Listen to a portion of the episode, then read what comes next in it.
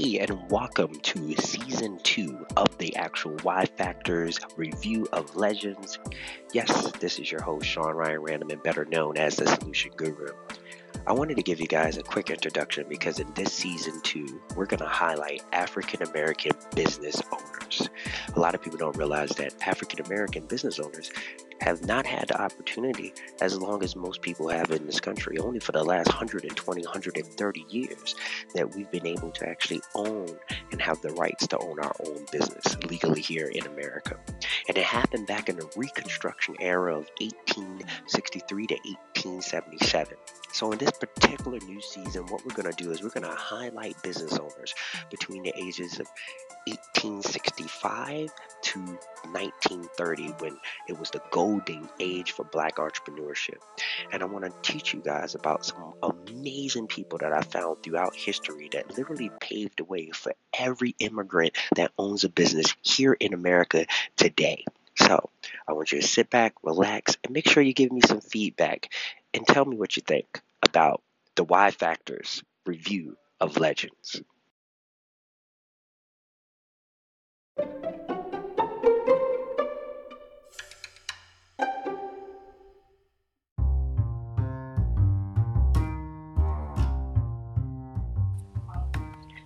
Hey guys, once again, it is your boy, Sean Ryan Random, better known as the Solution Guru, over here with my main man, Keith Carey, aka K two Suave.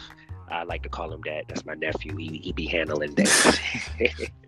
Well, what's up? What's going on, nephew? How you? How's everything over there, man? I'm doing good, man. I'm doing good. D C is going through its little, uh, its little storm, which was supposed to be a. a tornado, quote unquote, but we don't know what it was.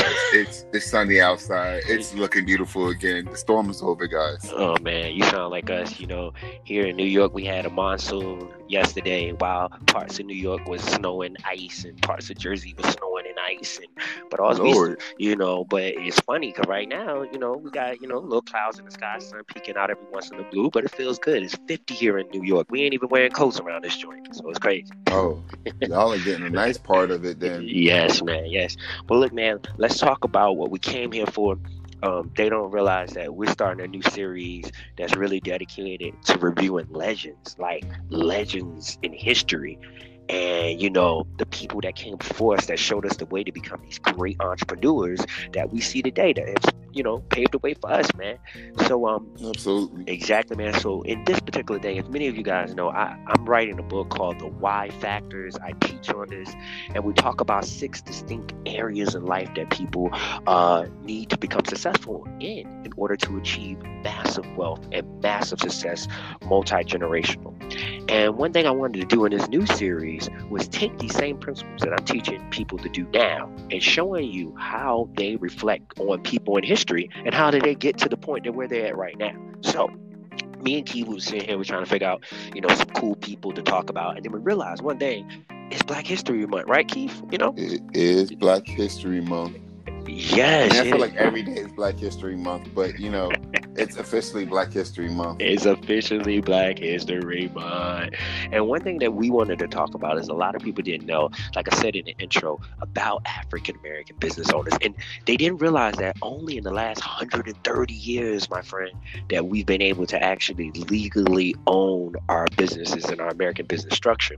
And a lot of people don't know, you know, the African Americans paved the way for all of the immigrants that we see right now who've opened businesses. So, you know, Absolutely.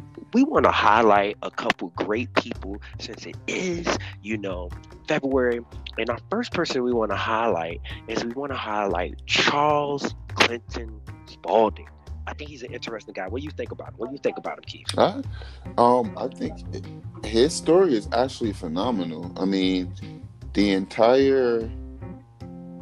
the entire realm of what he created for his life and what he have actually done um, as an African-American during his time is actually phenomenal. Yes, it is. It is. So I'm going to give you guys a, a quick little background story. So number one, um, Charles, we can call him C C. C C was actually born August the first of eighteen seventy-four. So y'all got to think about this. It's eighteen seventy-four. Crazy, crazy in America. And he was actually born in Columbus County, North Carolina. Okay. Now, what's dope about that time is that's like right after, you know, your history, that's right after the Civil War. Um, yeah, the Civil War. Exactly, right after the Civil War. And what he was, he was a great Black American businessman and community leader. I mean, and what's interesting is his family origin. You know, he had a great grandfather that was uh, used to be a house servant, basically, in Wilmington, and he. His um, grand grandfather left where they were when he became free and then moved into a community of free Negroes and free Indian farmers. So, you know, C C was literally born in the eighteen hundreds, but in a free community down in the South. That's like crazy, right, Keith? That's that's wild. You know, like really, really that's crazy. Good. Yeah. I mean, there's a lot of, that's a, there's a lot of, uh, Uh, free historical towns that we actually don't really get to know about in our history books as much as we should know about. Um, I'm glad we're actually getting to reflect on this one outside of, you know, what we know of, of, of Tulsa, Oklahoma, you know, the Harlem Renaissance. And we get to see all these um, actually Southern Black towns who actually thrived right after the Civil War. Yes, right after the Civil War. So, you know, like I do in the book, you know, I start off in, in my book, and every time I'm working with a client, you know, we look at it from six different areas. And the first area is spirituality. Now, we believe, and me and you both believe, we know this, that in order to, you know, to overcome anything in life and to achieve anything in life, you got to have some type of spiritual background. Um, I think what's so interesting about uh, C C, we can call him C C because I like that. It's a cool-ass nickname. Um, but at the end of the day, when we, when we, look, when we look at when we look at C C, um, he came from a Southern Baptist church background. Now, Keith, let's talk about that. We both come from that Southern Baptist, you know, church background. Mm-hmm. You know, um, If, if if we were to talk to him today, you know, from what we, was some of the spiritual, uh, I guess you can say, um, guidelines that he followed being a Southern Baptist and achieving what he has achieved. Because when we look at his life, and we're going to talk about this in a lot more depth, I mean, this guy paved the way for historical Black colleges. He paved the way for insurance for Black people. He paid, they they used to call him Mister Mister Cooperative. Uh, and, you know, he was the man.